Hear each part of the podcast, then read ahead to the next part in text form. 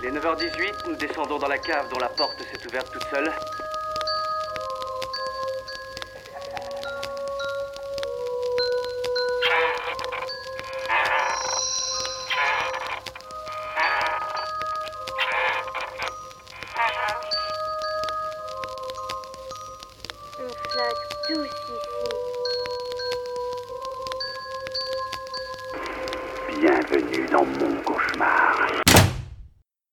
Bonsoir et bienvenue dans Inspiré de faits réels, je suis Mathias.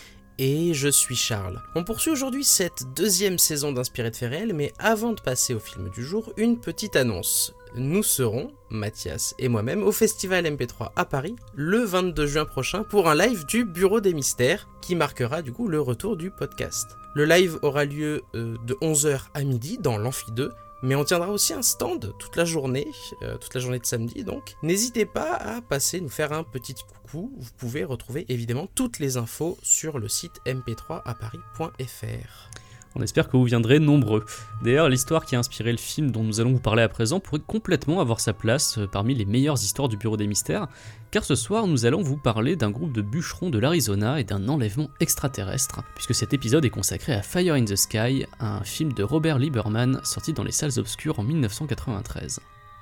Adapté de l'ouvrage de Travis Walton intitulé The Walton Experience publié en 1978 puis réédité en 1996 sous le titre Fire in the Sky pour assurer la promotion évidemment et le lien entre le film et le livre, l'histoire raconte comment son auteur s'est fait enlever par un ovni au beau milieu de la forêt sous le regard médusé de ses collègues de travail. La police, d'abord convaincue que les jeunes hommes ont commis l'irréparable et fait disparaître le corps de Travis Walton, sera contrainte de revoir sa version puisque le disparu va refaire surface avec un récit pour le moins étrange. Évitez les forêts et ne sortez pas de votre voiture ce soir car les petits hommes verts pourraient très bien vous choisir comme cobayes de leurs expériences.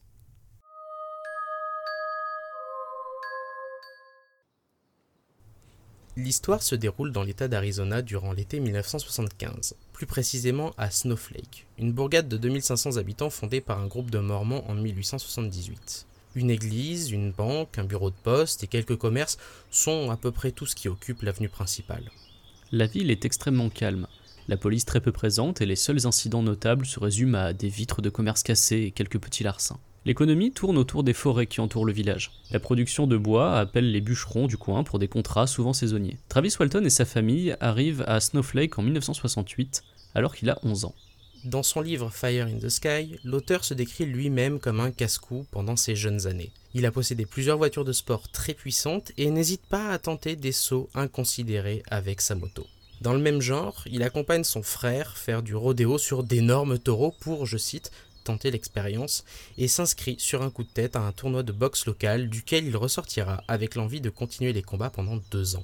Il escalade des antennes, des installations électriques et des autres rochers sans équipement. Il s'entraîne aux arts martiaux, se bat facilement avec ses camarades, et il se vante même d'avoir fait fuir un ours rencontré sur la route pour le travail. Il se tire de cette vie dangereuse avec seulement quelques os cassés et une poignée d'amendes pour excès de vitesse. À 22 ans, le jeune homme est désormais bûcheron. Avec l'entreprise de son ami Mike Rogers, il est chargé par le service des forêts des États-Unis d'éclaircir la forêt de Sitgreaves, située à quelques kilomètres de Snowflake. Travis Walton, Mike Rogers, Kenny Patterson, John Goulet, Allen Dallis, Glenn Flake et Marlene Gillespie forment un groupe de travail soudé pendant plusieurs mois.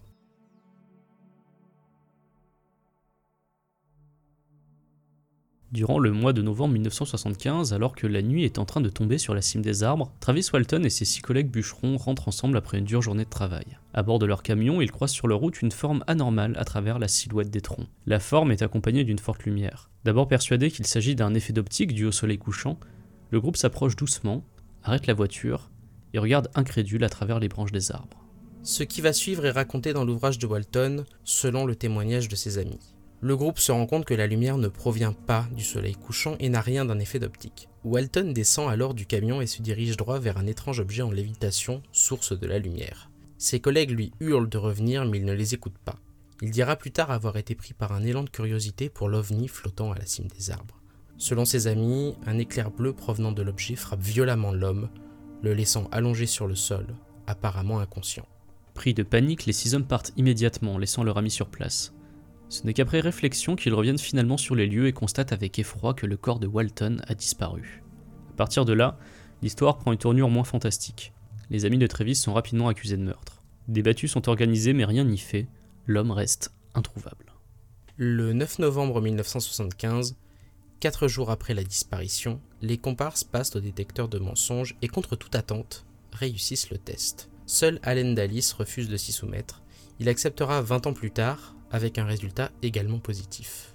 Les pistes s'amenuisent, tout comme l'espoir de retrouver Walton en vie, mais le lendemain, le beau-frère de Travis Walton reçoit un appel du disparu en PCV depuis une cabine téléphonique. Travis est retrouvé à quelques kilomètres seulement du lieu de sa disparition, déshydraté et en état de choc. Travis étant incapable de s'exprimer correctement, c'est son frère Dwayne qui parlera aux médias en son nom les premiers jours suivant sa réapparition. Le frère fait l'interface entre le monde extérieur et Travis. Il semble d'ailleurs que les premiers échanges en lien avec un soi-disant enlèvement extraterrestre proviennent de discussions avec le frère de Travis et non Travis lui-même.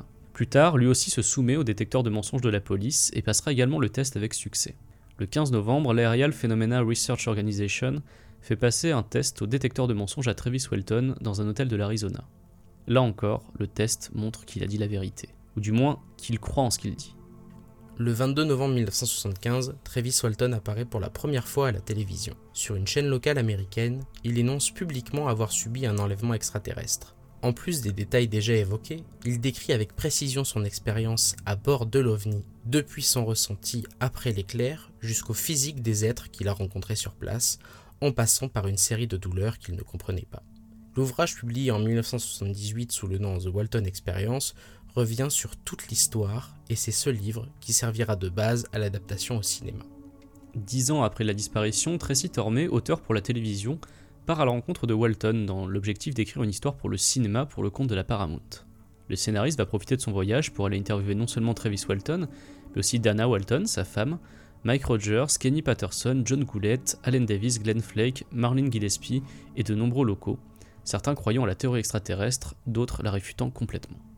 Après discussion, Tracy Tormé en arrive à la conclusion que les bûcherons ne mentent pas. Pour lui, ils n'ont pas de raison de le faire, même si on peut supposer qu'une adaptation par Hollywood constitue une raison en soi de maintenir la version originale de l'histoire. Pour le scénariste, peu importe si oui ou non l'histoire est un canular ou une invention, elle constitue quand même quelque chose à raconter et quelque chose qui mérite d'être porté à l'écran. Six ans et demi après la rencontre entre Walton et Tromé, Fire in the Sky entre en production. Le film aussi, entre réécriture fantaisiste de certaines scènes et adaptation littérale pour d'autres, mais Travis Walton se considère satisfait du portage sur grand écran et estime que mieux qu'un documentaire, la fiction est ce qui est le plus à même de retranscrire ce qu'il a vécu.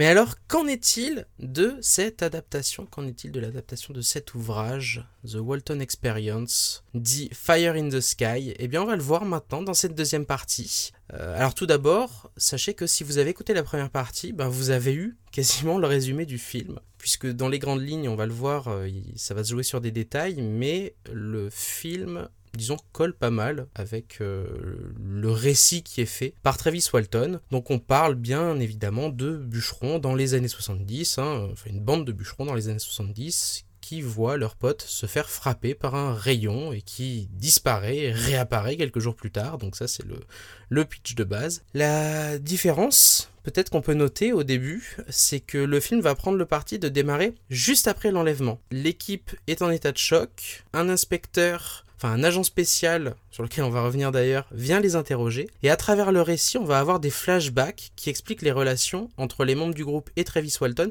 Mais le, le film, disons, prend déjà ce parti de ne pas raconter l'histoire seulement de manière linéaire, mais de faire arriver la disparition, puis après sous forme de flashback, de nous faire réarriver à la, à la disparition, à l'enlèvement. Donc ça c'est ce qui va prendre à peu près la première demi-heure du film. Le film fait environ 1h45 si je dis pas de bêtises. La première demi-heure du film va être euh, constituée du coup de flashback et de, de mise en place de, de cette situation. Ensuite, on va revenir au présent pour voir comment les gens sur, place prennent l'affaire, euh, comment la ville va les traiter, comment la police va faire son travail, avec euh, encore une fois cet agent spécial venu du Montana sur lequel on va revenir. Travis, du coup, va évidemment être retrouvé, ce n'est pas du spoil puisqu'il a de toute façon écrit le bouquin. Va venir ensuite une crise de la part de Travis, où il va avoir, euh, il va se cacher sous une table, il va avoir euh, les yeux, la bouche par lesquels il va avoir du, du liquide bizarre qui va couler. Monsieur un peu traumatisé par sa disparition, on va Et dire. voilà, il est un petit peu traumatisé par ce qui lui est arrivé. Et là, on va avoir une séquence qui dure entre 10 et 15 minutes où on va voir euh, le fameux enlèvement et ce qui lui est arrivé pendant le laps de temps où il a disparu. Voilà pour ce qui est du pitch du film. T'as quelque chose à rajouter, euh, Mathias? Bon. c'était assez bien résumé, très Ça bien va, résumé. Ouais, t'es très, très complet. Très complet. Euh, comme, comme point pour résumer le film. Moi, j'avais juste résumé ça en, en deux, en deux phrases. Ah, Snowflake Arizona, un bûcheron se fait enlever par des extraterrestres. Ses cinq collègues sont accusés de l'avoir tué et se battent pour prouver leur innocence. c'est oui, c'est vrai. C'est encore, c'est c'est très bien résumé en effet. Très simple. J'ai- éludé la partie euh, extraterrestre puisque on en parlera Et tout à l'heure.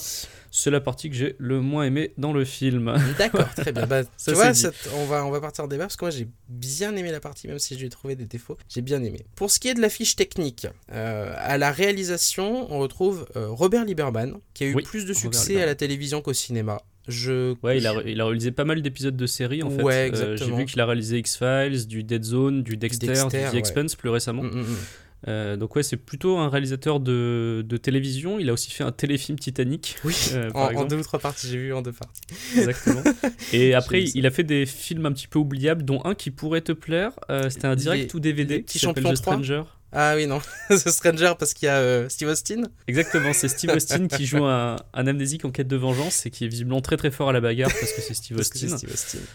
Donc voilà, c'est pas un film majeur, mais je pense que ça peut être marrant. Ouais, ouais, ouais, tu, me connais si bien. Euh, donc oui, il a réalisé aussi euh, Les Petits Champions 3 pour le compte de Disney, qui a l'air d'être une de ses plus grosses productions, j'ai l'impression. Tracy Tormé, le scénariste dont on vous a parlé dans la première partie, qui a aussi écrit, pour la petite histoire, la préface de la réédition du bouquin sorti en 96. Donc au moment où il a changé de titre, où il est passé de The Walton Experience à Fire in the Sky, euh, le scénariste a écrit la préface et lui aussi a surtout bossé pour de la télévision. En tous les cas, avant Fire in the Sky, et même, euh, oui, si c'est ça, avant, puisqu'il a réalisé, il a scénarisé, pardon, notamment des épisodes de Star Trek Nouvelle Génération. Et c'est surtout lui qui a écrit la série Sliders, les mondes parallèles. Exactement.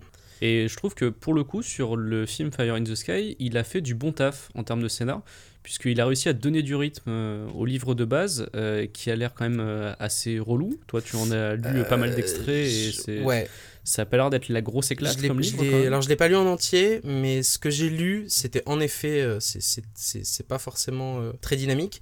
Je trouve aussi, pour être honnête, on reviendra sur ce qu'on a aimé, ce qu'on n'a pas aimé, que le film a des bonnes lenteurs et que Ah oui. les lenteurs pro- proviennent sans doute du matériau de base qu'est le livre. Mais je trouve que même si le film est pas mal écrit, pas mal scénarisé, à part à certains moments euh, très précis sur lesquels on va revenir, euh, en effet, je trouve que Tracy Tormé a fait un boulot qui est quand même tout à fait acceptable. Ensuite, le casting. Oui, le casting, bon casting. Et oui, le bon casting, puisque on retrouve dans le rôle de Mike Rogers, donc l'employeur et meilleur ami de Travis, Le monsieur. personnage principal du film. hein. On- Ouais, on oui, va le qui dire est- tout de oui, suite, oui. hein.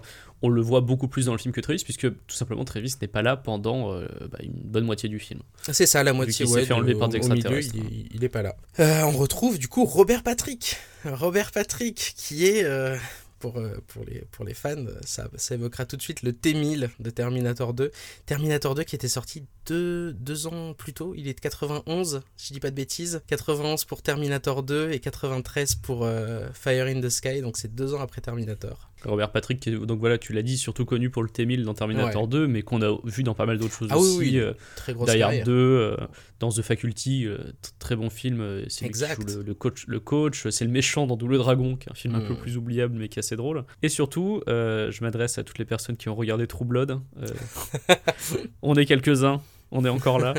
Il jouait Jackson Hervo, euh, le père du loup-garou Alcide, qui sort avec Suki dans plusieurs saisons. Enfin, donc voilà, c'était un personnage de True Blood aussi. D'accord, bah Enfin, ça, ça, je savais pas pour le coup. Une fin de filmo dans True Blood euh, après avoir joué le T-1000. Mais bon, c'est pas, grave, ça arrive. Bah, un autre hein, d'ailleurs qui, euh, qui était peut-être sur une, sur une pente descendante de sa carrière, je ne saurais dire. James Garner, un grand acteur euh, américain euh, en fin de carrière à ce moment-là, qui était, bah, c'est, Maverick. C'est Maverick, c'est euh, The Great Escape avec Steve McQueen. Donc c'est lui qui joue l'agent spécial sur lequel on va revenir. Donc c'est un- un grand acteur américain. Plus rigolo, plus anecdotique Dan, le frère de Travis, est joué par Scott McDonald. Est-ce qu'il t'a rappelé quelqu'un, ce Scott McDonald, Mathias? Alors là, comme ça, non, mais Non. je sens que tu vas me surprendre. Bah oui, puisque c'est Jack Frost. C'est le monsieur qui incarne Jack Frost dans le film de 96. Notre, notre Non. nanar, euh, notre nanar de cœur, bien sûr. Ah oui, si on peut en profiter, je crois qu'on a déjà dû le conseiller déjà plein de fois dans Inspiré de réels. Mais regardez Jack Frost. La version de 96, Meilleur pas la version avec euh, Michael Keaton. Il y a un Jack Frost. Ah oui, non, avec, oui, euh, ne, ne confondez pas. Euh, on- on- nous, nous, on veut le nanar avec un serial killer bonhomme de neige Mm, qui tue c'est des ça. gens euh, avec sa carotte. C'est ça. C'est Eh bien, euh, le, le serial killer original, avant qu'il ne soit transformé en bonhomme de neige, est joué par un Scott McDonald. euh, qui est au sommet de sa carrière comique à ce moment-là. Donc. Aussi, petit caméo, les époux Walton Oui, qu'on voit font, ouais. font un caméo dans le- la scène de l'église, à un moment donné, où tout le monde est réuni. Je crois que c'est la scène où on leur... Non, on- c'est même pas la scène où on leur annonce que les... le résultat des, des détecteurs de mensonges a, a réussi, mais c'est une scène de de, de petite délivrance, mais ils sont, ils sont assis comme ça dans, dans l'église en tant que caméo. Si tu veux aussi une petite, encore une petite référence à Ouais, 2000, vas-y. euh, est-ce que tu as reconnu le personnage qui joue le, le rebelle du groupe de bûcherons? Oh non, je sens qu'il a vieilli et qu'il est difficilement reconnaissable. Exactement, il s'appelle Craig Schaeffer, c'est un acteur qui a joué pas mal à la télé et qui jouera euh, un peu plus tard, après ce film, euh, Keith Scott, qui est le tonton des frères Scott. Oula, ouais, oui, d'accord, ok. Ah le ouais. tonton gentil des frères Scott, euh, donc voilà. Il a le- changé. Le, frère aîné de leur papa qui a une véritable ordure dans les frères Scott, Hmm. celui-là, le, le tonton gentil, c'est euh, le rebelle dans ce film. C'est assez amusant. Lui par, lui, par exemple, voilà, j'ai- je me suis dit, tiens, sa tête me dit vraiment quelque chose. J'ai fait un coup de Wikipédia. Et je me suis dit, mais oui, c'est Kiss dans la frère Scott. Ah, c'est marrant, je je l'ai pas du tout reconnu, perso. Alors, on a les références qu'on peut. hein. C'est compliqué. Bon, t'avais autre chose euh, sur la distribution et le casting? La Euh, fiche technique, euh, non, non, c'est non, bon sur le casting, on a un peu balayé. Beaucoup de gens ont été oubliés depuis, notamment le mec qui joue Travis, hein, qu'on n'a pas trop revu. Ah ouais, qui a fait de la, ouais, qui fait surtout de la télé. Ouais, D.B. Sweeney, on l'a. Ouais, ouais, ouais.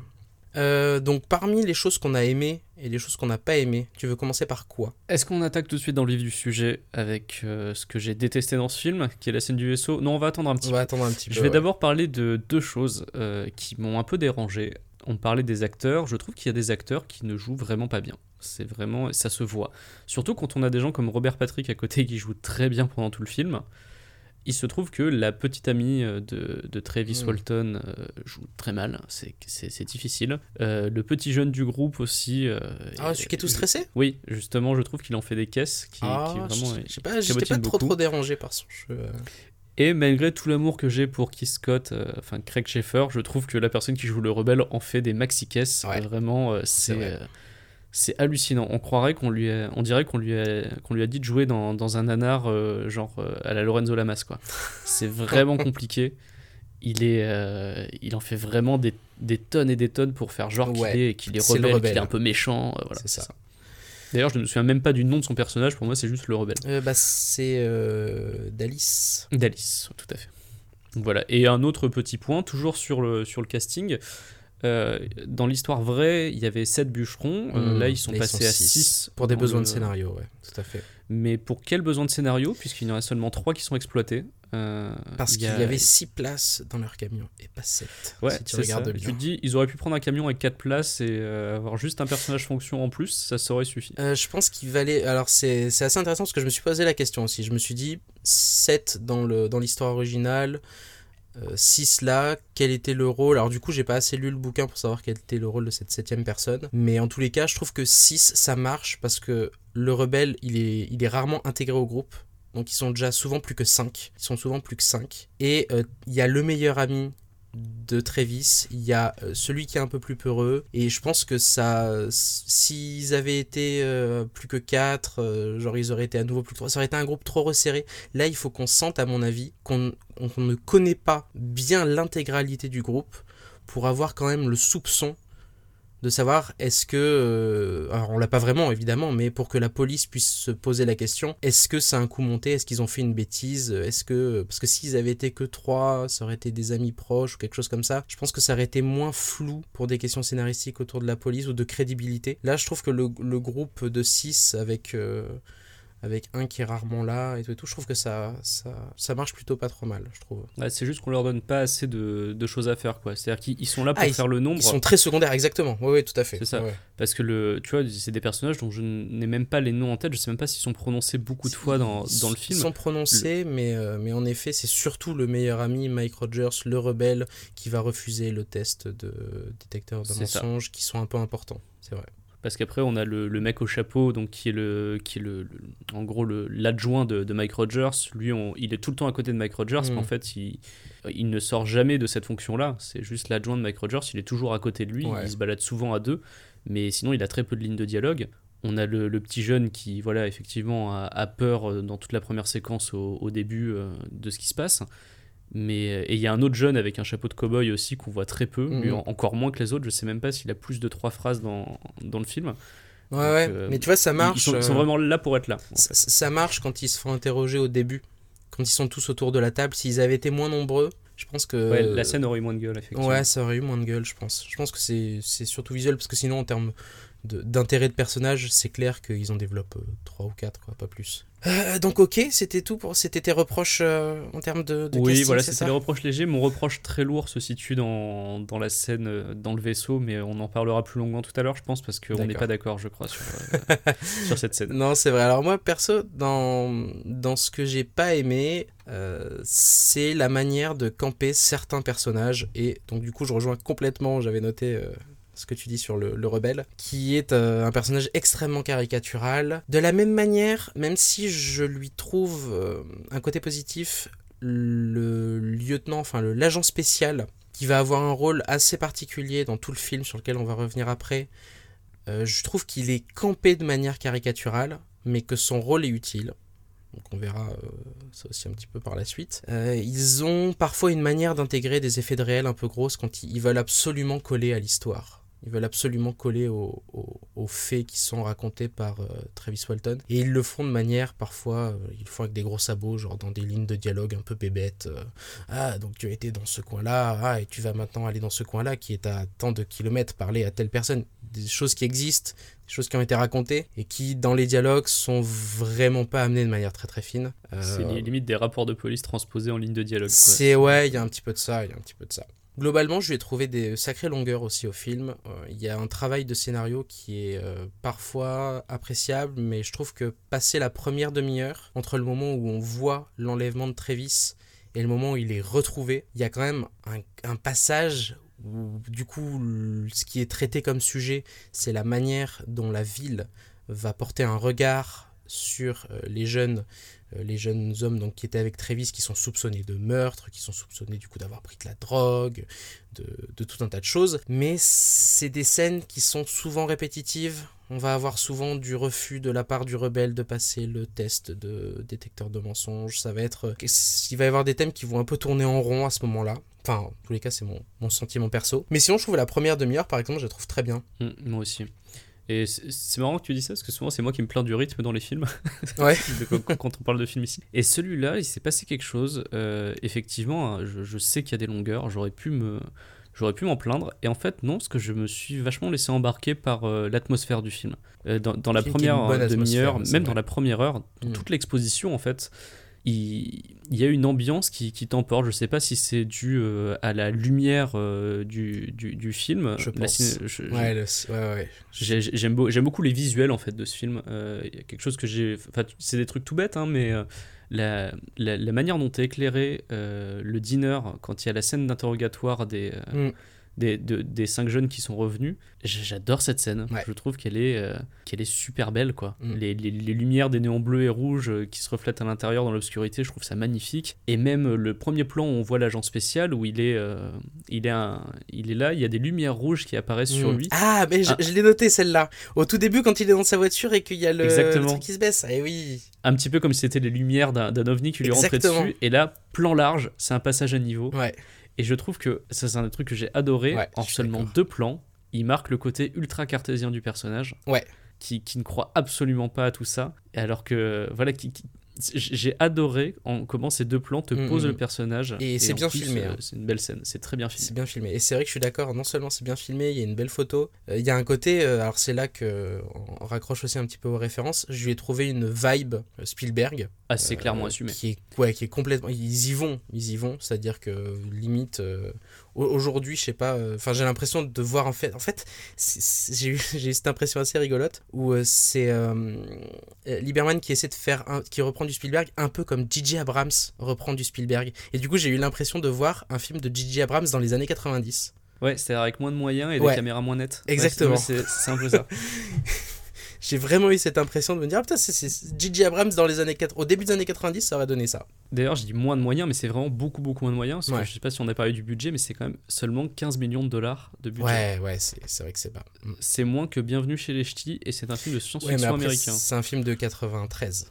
Voilà, non mais c'est ça, les budgets n'étaient pas les Mm. mêmes à l'époque, je, je, je sais bien. Mais, Mais ouais, en effet, ça reste. part un à nos budget. films actuels, euh, je sais pas combien de secondes ça fait dans un film de J.J. Abrams, mais pas, pas. Il y a un petit peu de lens flare, il y a un petit peu, il y a, il y a cette vibe là, mais je suis assez d'accord. J'ai bien aimé la photo, et notamment dans les moments filmés de nuit. Je trouvais qu'en plus ça reste lisible, c'est-à-dire que tout Oui. reste visuellement très lisible, très clair. J'ai vraiment bien, alors qu'on est, on est vraiment des fois plongé dans l'obscurité. Donc j'ai vraiment bien aimé ces, ces passages-là, et j'étais agréablement surpris en fait. Je m'attendais pas non plus particulièrement à voir ça. Là, je m'attendais à un mauvais téléfilm, mais en fait, Ouais. non. Ouais, C'est- ouais, ouais. plutôt un film Mm. qui se tient bien et que, j'ai pris plaisir à regarder. Ouais, ouais, pareil, ouais. Plot hole quand même un petit peu du, du film. Il y a un truc qui m'avait euh, un peu surpris et en, en me renseignant pour le bouquin, je me suis rendu compte que c'était un peu la même chose dans le bouquin. Si tu te souviens bien, il y a, quand il arrive, on voit en- enfin, au bout de la 30e minute, je crois, la scène euh, en forme, sous forme de flashback où il est aspiré par euh, l'UFO. Il se dirige, il sort du camion, il est avec tous ses potes. Tous ses potes lui disent de revenir, que c'est dangereux, et lui, il y va. Il y a, il y a ce Ouais, truc inexplicable de allez, truc. et si j'allais me placer sous un ovni euh, qui n'est qui est genre complètement laissé, euh, enfin qui est un petit peu du coup euh, évoqué, mais il faut avoir, je pense, un peu lu le bouquin pour comprendre de quelle manière c'était évoqué, et je vais m'expliquer. C'est-à-dire que dans le livre, il y a une partie quand même où on nous explique, où Travis Walton nous explique lui-même, que c'est un énorme casse-cou, qu'il a un côté à la fois un peu curieux, mais aussi un peu fou furieux. Et, euh, et, et pour lui, sa curiosité dominait toujours sa peur. Et on le voit, euh, comme je disais dans le dans, dans l'intro, euh, il faisait des cascades avec sa moto, il faisait des bêtises avec des voitures super puissantes, il allait euh, faire le toréador alors qu'il avait zéro, enfin pas un toréador du rodéo alors qu'il avait zéro expérience. Il y avait tout un, un, un côté casse-cou qu'on ne voit dans le film qu'évoqué pendant 15 secondes quand il roule à fond avec sa moto sur un trottoir, ce qui est plus qui le fait passer pour un énorme con, plus que pour quelqu'un de, de courageux ou curieux ou quoi que ce soit. Ça, fait, ça le fait juste passer pour un énorme con. Et Quand là...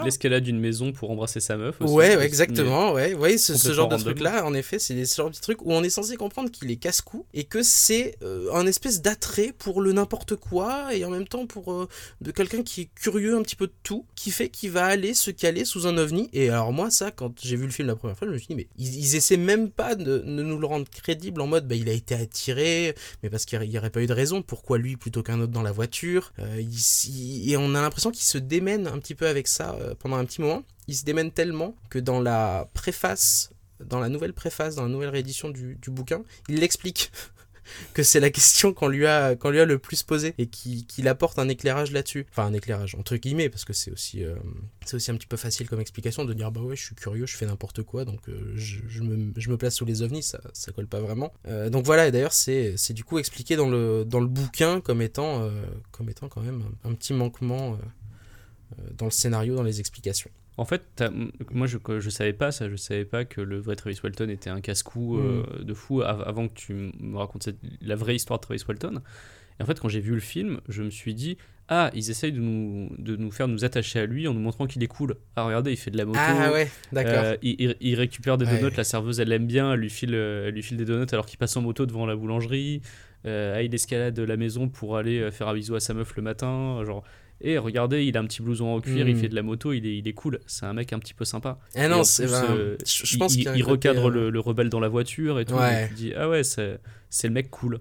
Mais à aucun moment je me suis dit c'est le mec casse-cou. Mm. C'est- Je me suis juste dit ah ils essayent vraiment de nous montrer qu'il est vraiment cool et je me suis même dit comme le vrai Travis Walton a validé le film, il, il veut se montrer comme étant super cool dans le film. À part, bah, Il y a sans doute de ça aussi, hein. je sais pas si c'était le, but du, du scénariste, mais il y a, beaucoup de côté casse-cou, de côté j'aime bien faire n'importe quoi, j'aime tenter des trucs juste pour l'expérience, peu importe le danger, euh, c'est toujours la curiosité qui domine.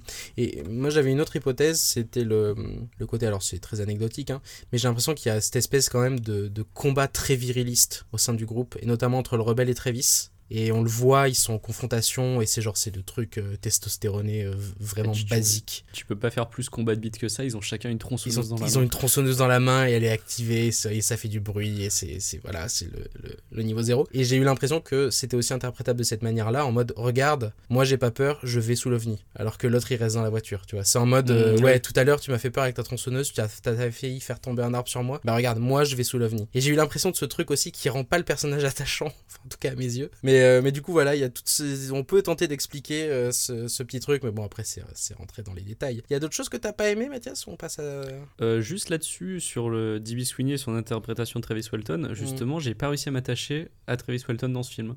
D'accord. J'ai, ouais, mais je pense Non, que je ça tient ouais. au, au- Mm. je pense que ça tient au jeu de l'acteur qui me, qui n'arrive pas à me faire sentir la sympathie que je suis censé avoir pour ce personnage-là qui disparaît. Mais alors qu'à l'inverse, Robert Patrick, et on va justement, Mm. c'est, on va revenir aux choses qu'on aimait dans le film.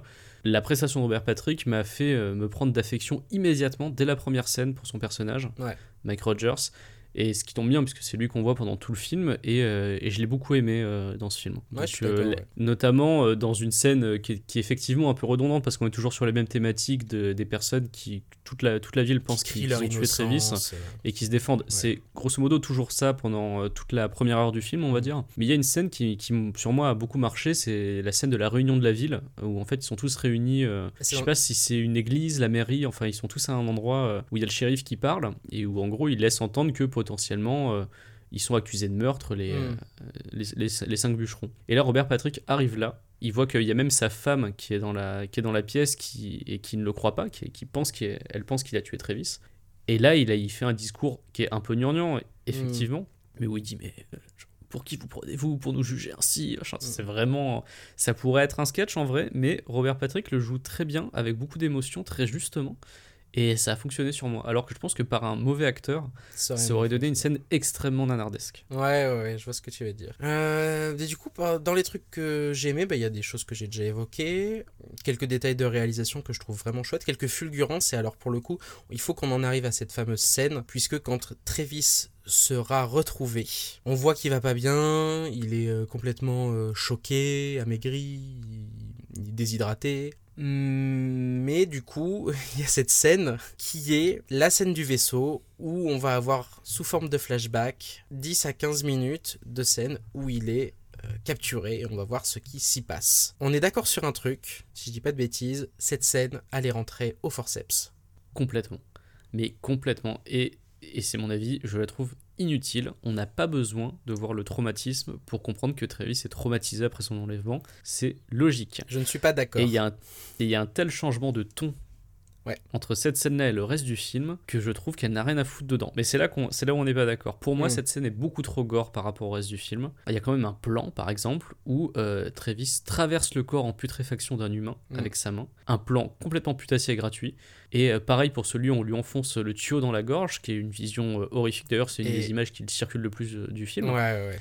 Qui est à ce moment-là dans le film, et je me suis dit, mais pourquoi est-ce qu'on passe d'une ambiance qui était jusqu'ici plutôt posée à quelque chose de vachement trash d'un coup? Alors, C'est- La réponse, on l'a, on le sait. Euh, on a demandé, les producteurs ont demandé à, à Tracy Tormé de d'écrire cette scène, donc qui, donc, euh, pour préciser, je, le- je reviendrai dessus un petit peu après, mais qui n'est pas une description qui existe dans le bouquin. C'est une scène euh, qui sort de l'imagination de Tracy Tormé, donc qui est du coup forcément déjà à la base en décalage avec le reste. Je suis d'accord pour dire qu'elle est rentrée au forceps. Par contre, je trouve que c'est une, une séquence où il y a des vraies fulgurances visuelles, des fulgurances de réalisation, euh, des macros sur des aiguilles qui s'approchent d'œil alors qu'ils font forcément la, manière dont, est bloqué l'œil qui font forcément rappeler euh, euh, Orange Mécanique. Et même si on pourrait se dire qu'elle a rien à faire là et ben ce film sans cette scène Il n'existe pas, t'as raison. Bah en fait, euh, c'est pas qu'il existe pas, c'est que il, a il est dans ce mou. Il est dans moi euh, vraiment le film j'ai vécu ce coup de mou entre alors pas immédiatement à la 30e minute, mais après la première scène d'exposition, euh, après qu'on le voit se faire enlever, il y a ce coup de mou. Et si ce coup de mou il est pas contrebalancé à la fin par une scène plus choc, ça aurait pu être autre chose comme scène, ça je suis d'accord. Mais s'il est pas contrebalancé par une scène plus choc, bah le film il est mou à partir de la 30e minute.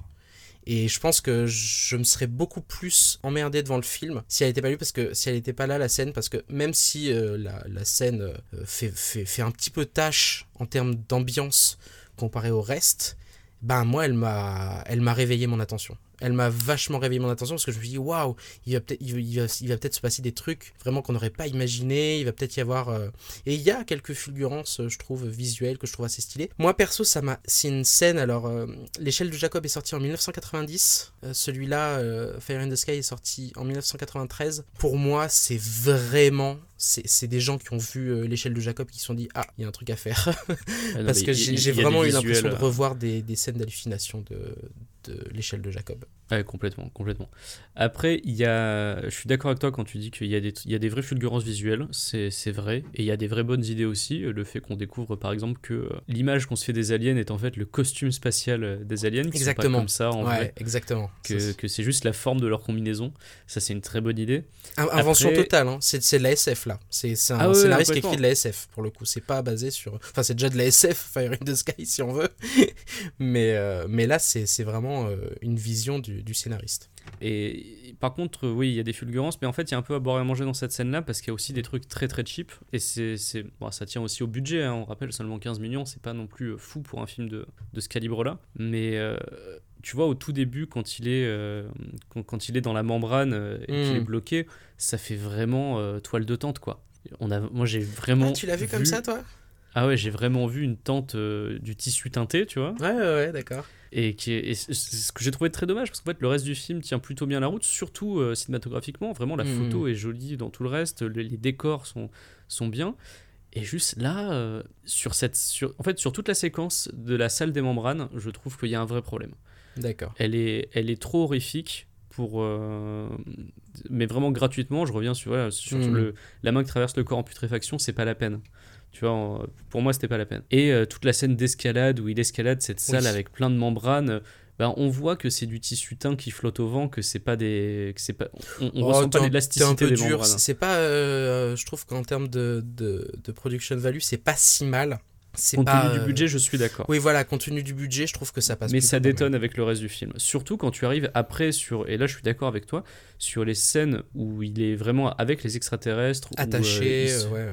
attaché, tout ça. Là vraiment, il y a des vraies fulgurances visuelles et qui tiennent la route. euh, Hmm. Voilà, on, on, on sent pas que c'est cheap. Pour le coup, là, sur ces Mhm. scènes-là, euh, ça fonctionne très très bien. Même le design euh, des, des aliens Mm. aurait, pu être, euh, aurait pu être mal fait vu le budget qu'ils avaient. Et euh, en fait, non, non, on, on y croit euh, dedans. On- ils ont une forme humanoïde, c'est des petits humanoïdes avec une tête un petit peu rectangulaire. Hmm. Mais, mais ça fonctionne, ça fonctionne aussi bien qu'un costume du cinquième élément, ce qui est, ce qui est pour moi un, un- un compliment vu le budget du Ouais, film. ouais, ouais. Donc, euh, donc non, non, ça, ça, ça fonctionne plutôt pas mal. On n'est pas sur euh, des, euh, des designs d'aliens dignes de nanar euh, des années euh, 70, ça. euh, co- comme on a pu voir. quoi.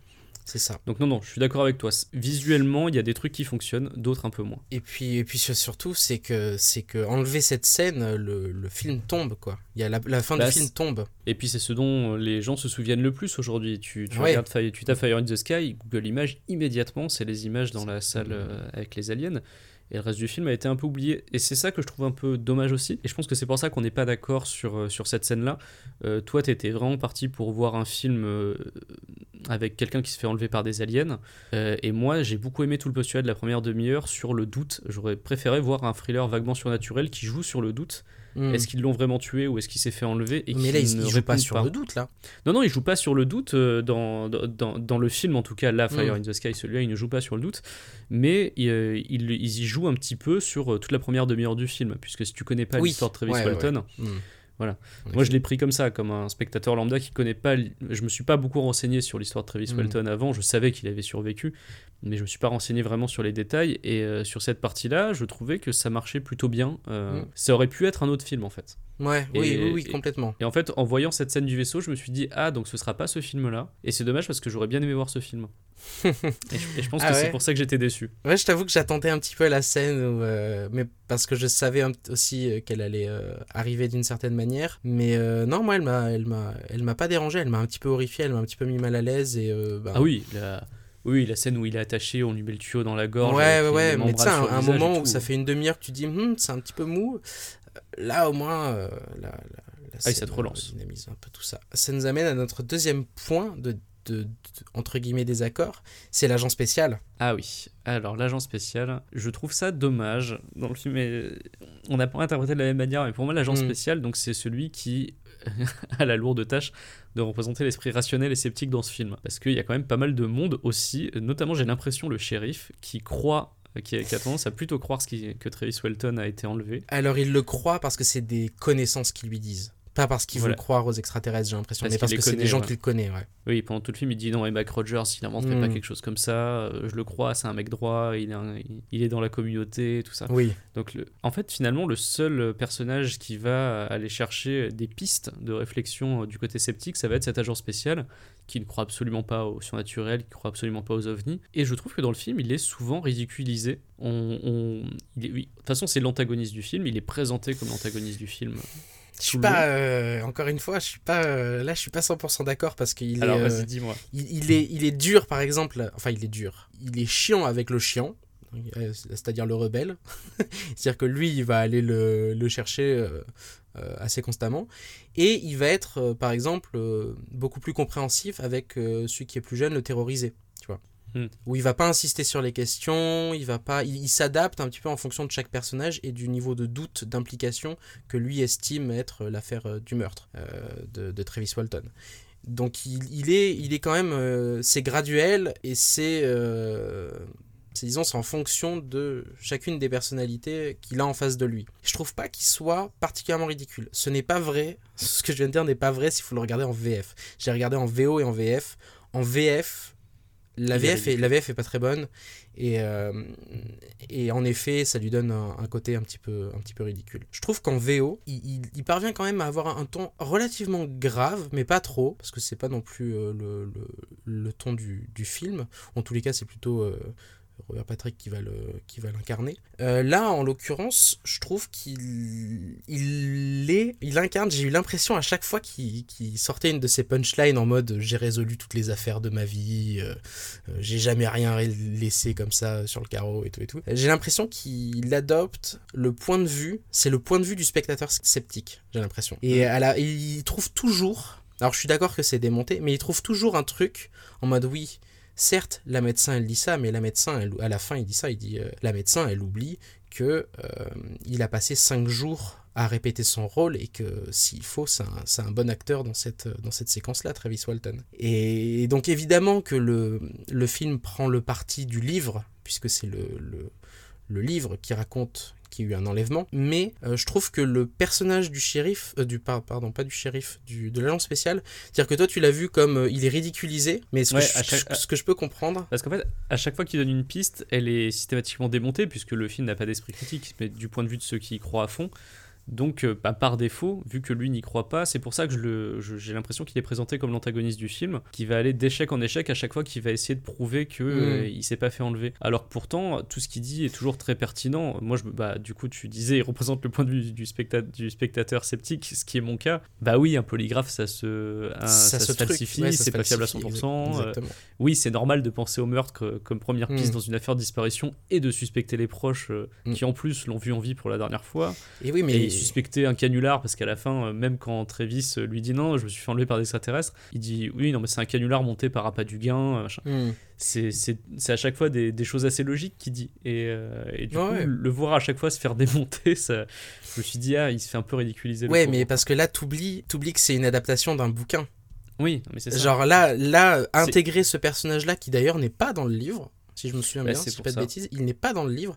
Intégrer un personnage euh, antagoniste qui représente, parce que c'est ça qu'il fait, c'est qu'il incarne euh, les critiques extérieures qui certes sont démontées parce que c'est euh, une adaptation du livre et que c'est pas une, une libre interprétation de l'histoire de Travis Walton, c'est une adaptation de son livre. À partir du moment où c'est une adaptation de son livre, déjà intégrer le point de vue extérieur sceptique et, et en donner des pistes, puisqu'il va le faire hein, dans le dialogue, il va donner des pistes de pourquoi il pense que c'est un canular, même si évidemment le film essaie de prouver que ce n'en est pas un, puisqu'à la fin on va avoir une séquence avec des aliens.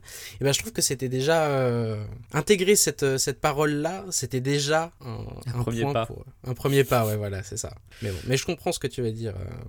Moi j'ai l'impression qu'ils l'ont utilisé pour renforcer encore plus, pour faire un syndrome de Scully, tu vois, pour renforcer Mm. encore plus le, la, la vision des choses de Travis Ouais, vous voyez, lui il cherche tous les trucs sceptiques, mais à chaque fois il se trompe, et au final la seule explication possible c'est que c'était des extraterrestres quand même. Alors qu'en fait non, quand tu creuses, non, tout ce qu'il dit est logique, c'est ça qui, Oui, oui. c'est ça qui, qui Mm. m'a qui m'a agacé ou non. Ah moi c'est Mais c'est bon, euh, c'est ce que j'ai aimé, c'est qu'il dit mais des c'est- trucs mais- logiques. Mais tu as raison, c'est normal étant donné que euh, bah, c'est une adaptation du point de vue de Travis Walton, donc Exactement, forcément les sceptiques vont, euh, vont avoir le rôle du méchant en quelque sorte. C'est ça. Et c'est dommage, j'aurais- moi en fait j'aimerais bien voir un film. Je vais faire mon propre film. Je veux toute la première partie, sauf que le personnage de l'agent spécial mène vraiment l'enquête et il finit par les coincer. Et en fait ils l'ont vraiment buté. J'aurais préféré voir ce film. Non mais le, le pire c'est qu'en plus ils l'ont pas buté puisqu'il revient. Mais non, c'est ça. C'est ça qui est incroyable. la- L'acteur, je l'aime pas trop. Donc... Ah Mais oui, mais écoute, il y a une histoire, il faut, il faut suivre la, il faut suivre la bonne histoire. hein. Ouais, ouais, ouais. Bon, on en a terminé avec les ce qu'on aime, ce qu'on aime pas Ou t'as des choses à rajouter? Ouais, il y avait juste un dernier truc que j'ai aimé, c'est bah, juste, bah, ça rejoint ce que je disais tout à l'heure, c'est que moi, j'ai, ce que j'ai le plus aimé dans le film, c'est que ça s'intéresse plus aux conséquences euh, de l'enlèvement Ouais. et que le vrai héros soit Robert Patrick. Et euh, mais on s'intéresse pas assez, selon moi, aux conséquences à partir du moment où Travis revient. Aux conséquences Euh, sur sa personne ou euh, Pas aux conséquences que ça a sur les gens autour de lui. C'est-à-dire Mm. que euh, Robert Patrick, on voit pas la situation difficile avec sa femme qui réalise qu'en fait, ah bah non, mon mari n'a pas tué son meilleur ami. Euh, on voit pas la, la réaction de la communauté euh, vis-à-vis euh, la honte que pourrait ressentir la communauté d'avoir accusé à tort euh, Oui. les, les- les cinq bûcherons. Tout ça, c'est des choses que j'aurais bien aimé voir et qu'on n'a pas du tout. À partir du moment où il revient, bah, toute cette partie-là est remplacée par la scène d'enlèvement alien dans le vaisseau. Mm, mm, mm. Je me suis dit non, mais enlevez ça, moi je veux, je veux plutôt voir l'autre. Et en fait, bah, du coup, ça n'arrive Ouais, pas forcément. Ils, ils ont pas le, ils ont pas le matériau. Et à la fin, on a un fast-forward qui nous montre que Mike Rogers désormais vit seul euh, à l'écart de la société, qui s'est laissé pousser la barbe et tout ça, Mm. et qui vit dans une cabane euh, un petit peu dans les bois. Et ben moi, j'aurais bien aimé savoir ce qui s'est passé euh, dans ce fast-forward-là, c'est-à-dire comment il, il est passé de figure respectée dans sa communauté à... euh, Figure respectée, j'irai pas ermite, euh, jusque là, mais disons que c'était un, un- c'est un gars. C'est l'image du gars qui est en train de fonder une famille, qui, a peut-être fait des bêtises, mais qui est en train, qui est peut-être sur un petit arc de rédemption, euh, en qui on peut avoir confiance en ce moment, ce genre de truc-là. Je vois ce que tu veux dire. C'est pas forcément une figure de la communauté, euh, genre euh, intouchable. La, la preuve, c'est qu'il l'est pas. Mais, mais ouais, je vois ce que tu veux dire. Mais il est apprécié par le shérif, tu vois. Mm. euh, les- les- Sa femme a l'air d'être plutôt bien intégrée dans, dans la Mm. société, euh, dans la bonne société de la ville. Donc euh, voilà, c'était tout, tout ça. Et j'aurais bien aimé voir comment il passe de ce statut-là à, à ce, à ce qu'on voit à la fin, quoi. C'est-à-dire un mec qui vit tout seul euh, Ouais. dans une espèce de cabane dans les bois. Ce qui est, on va dire, rapidement balayé par le fait que bah, ce qu'il a vu lui a fait changer de point de vue sur tellement de choses qu'il a peut-être euh, moins de certitude qu'avant. Enfin, je sais pas, il y en a qui sont, il y en a certains, je crois, qui sont, euh, qui sont caractérisés comme étant croyants. Mm. Et je sais plus s'il lui en faisait partie, mais voilà, où, où à un moment donné, on estime que bah, ce qu'il a vu l'a suffisamment changé pour que il ait peut-être euh, Il moins de change totalement de certitude. vie. Ouais. Mais je suis d'accord que ça reste, ça reste un peu mou. Voilà, c'est tout ce que j'avais à dire sur ce que j'ai aimé et pas aimé sur, euh, ce film. Bah écoute, je te propose de rapidement passer euh, à la dernière partie qu'on a déjà quand même, en fait, qu'on a déjà pas mal balayé en discutant entre nous, mais euh, les différences entre, alors, pas réalité et fiction, mais entre l'ouvrage, ce qui est de l'ordre de, de Travis Walton, et ce qui est plutôt de l'ordre de Tracy euh, Tormé. On en a déjà parlé, ils ont enlevé un bûcheron pour des besoins scénaristiques, sans doute pour alléger euh, un petit peu l'équipe. Ce qu'on ne sait pas, c'est que par exemple, euh, Travis Walton est allé à l'université. On y a pas trop son, son parcours euh, personnel est finalement assez peu, assez peu montré, comme tu le disais. C'est plutôt Mike Rogers qui est, qui est le, le héros de ce film. Il a pris des cours de droit, de psycho, de médecine, d'ingénierie électronique parce qu'il se sentait en fait intéressé par tous les par tous les sujets. Il faisait genre un semestre de chaque. C'était quelque chose qui, à mon avis, aurait pu renforcer le côté, pour le coup, curieux, euh, Curieux, du personnage, si on l'avait su, par exemple, qui puisse expliquer le fait qu'il se jette sous un ovni sans trop se poser de questions. Mais euh, ouais, donc c'est quelqu'un qui n'a pas fait forcément des, des longues études, mais qui a, qui a touché un petit peu à tout. Il n'y a pas un mot non plus sur euh, une des théories qui avait été soulevée à l'époque. D'ailleurs, ça aurait pu se retrouver dans la bouche de l'agent spécial, mais peut-être que pour des raisons de diffam, ils l'ont pas mis. Euh, il y avait eu cette théorie selon laquelle le patron de Travis, donc Mike Rogers, Oui. euh, savait qu'il ne pourrait pas finir son travail. Oui, Et il avait, donc il avait un contrat avec l'État pour éclaircir, euh, pour euh, enlever du, des arbres dans le sous-bois des forêts. C'était un contrat avec l'État et il- la manière dont ils sont révoqués est un peu particulière. Ce que tu allais dire. euh, C'est ça, en fait, euh, a priori, il savait qu'il n'aurait pas le, le temps de finir le, son travail et que donc du coup, ça allait être très compliqué pour le contrat. Et en fait, bah, le- l'enlèvement de, de, de Travis est tombé à point nommé c'était le, le Mm. moyen parfait de faire sauter le contrat avec une raison. Bon, bah voilà, j'ai.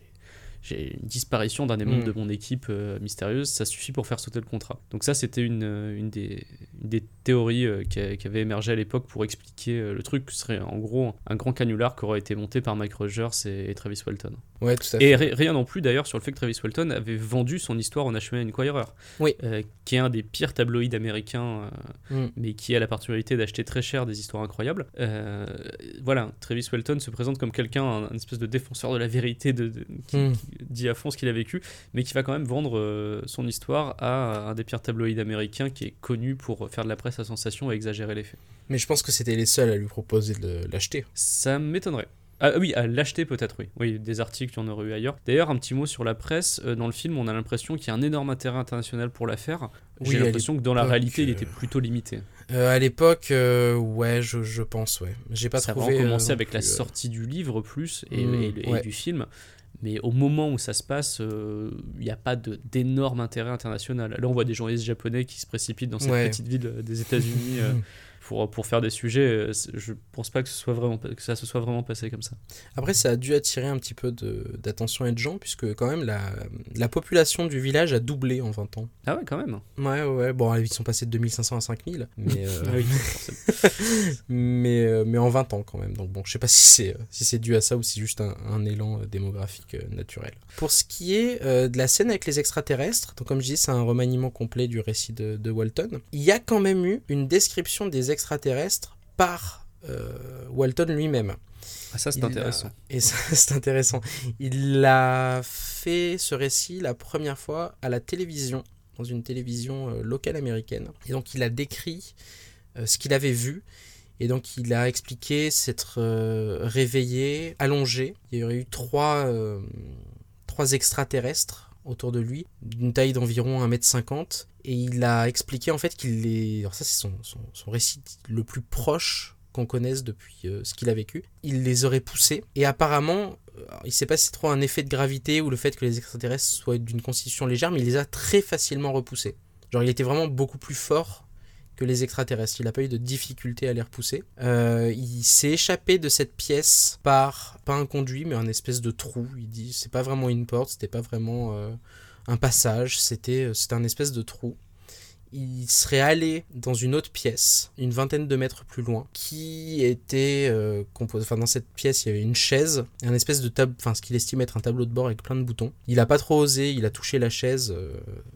Apparemment en étant euh, très apeuré. Et là, il a vu quelqu'un entrer euh, dans cette pièce qui avait davantage une apparence humaine, mais avec, euh, donc pas un, disons, euh, 1m50 tout déformé avec une très grosse tête et tout et tout, vraiment un humanoïde. Et qui aurait un casque transparent sur la tête, donc qui lui permet de, de voir. Faut imaginer comme un casque de moto, mais transparent sur la tête. Et il lui a posé des questions, savoir ce qu'il faisait là. Il ne lui a pas répondu. Il a, estimé que c'était peut-être à cause du casque, que c'était potentiellement un humain qui avait été enlevé et qu'à cause du casque, il n'entendait pas les, les questions qu'il lui posait.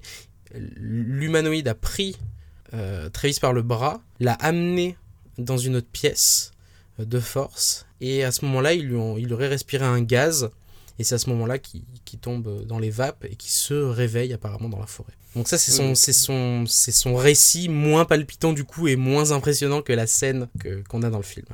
On comprend mieux pourquoi ils ont réécrit euh, la scène. Ouais. Ouais, ça arrêtait un petit peu. Mais en même temps, ouais, c'est marrant. J'adore pour le coup lire les, les témoignages de gens qui ont été, euh, qui se disent avoir été enlevés par, par des ovnis. Et euh, c'est marrant parce que beaucoup considèrent que son témoignage, et c'est pour ça que ça a été changé aussi en partie, c'est que son témoignage était un petit peu ennuyeux et en même temps ça ressemblait à beaucoup de choses qui se faisaient dans la science-fiction dans les années 80. Ouais, et qui ressemblait à, des- à beaucoup d'autres cas. Là, on a vraiment beaucoup la d'autres matrice cas, ouais. euh, de Exactement. l'enlèvement extraterrestre. Tu regardes, euh, d'ailleurs, c'est un petit clin d'œil qu'il y a dans le film. À un moment, l'agent spécial trouve un magazine euh, dans la Mm. voiture des bûcherons où, qui parle d'un enlèvement extraterrestre. Et donc Ah. là, sur le coup, il, il suppose qu'ils s'en sont servis pour inventer l'histoire. Mm. L'agent spécial est, est là pour ça. hein. Il est là pour trouver les, les petits trucs euh, comme ça. Donc lui, il suppose qu'ils s'en sont servis pour inventer l'histoire. Et en fait, dans la réalité, on a dit pareil, mais plutôt en évoquant la diffusion d'une émission peu avant la, la disparition de Travis. Il y a eu. Un, il y a eu un documentaire qui est passé à la télé sur l'enlèvement de Betty à Barney Hill. Et euh, ça, c'est vraiment, pour le coup, la matrice de, des histoires d'enlèvement euh, par des extraterrestres. On retrouve les, les mêmes témoignages, la lumière blanche crue, euh, les formes humanoïdes, euh, les, les trous pour se déplacer, euh, voilà, les, les expériences étranges. C'est vraiment ça. Ouais. Et donc, euh, ça aurait pu servir d'inspiration à Travis Walton pour inventer son histoire. Quelque chose à rajouter sur les différences entre... Eh ben écoute, euh, non, tu l'as dit tout à l'heure, oui, il y a- voilà, il y a le vrai Travis qui est là avec sa femme dans la scène de la réunion de la ville, la fameuse, Mhm. où Robert Patrick euh, fait échapper speech. de peu le film à devenir un nanar,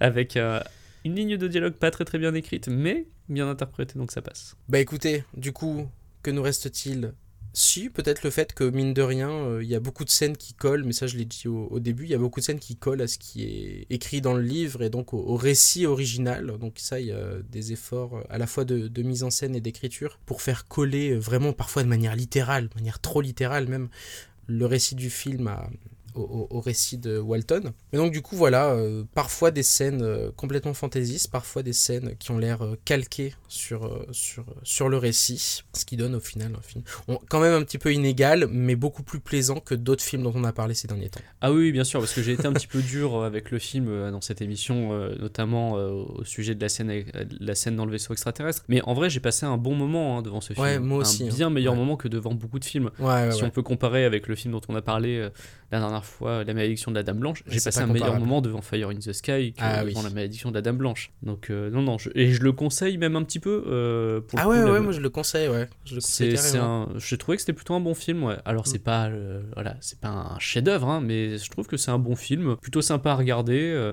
D'ailleurs, euh, en France, vous le trouverez peut-être pas sous le nom Fire in the Sky. Il a Ah, été renommé euh, Vis- Visiteur extraterrestre. En Ouais, c'est vrai, on l'a même pas dit. C'est Visiteur extraterrestre France, mais parce que le, le titre français, tout comme la VF, sont quand même à éviter. Ouais, non, euh, si vous avez l'occasion de le voir en VO, pour le coup, Ouais, c'est, mieux. en L'agent spécial est beaucoup moins ridicule et vraiment le, le jeu des acteurs est, le- est ouais, meilleur.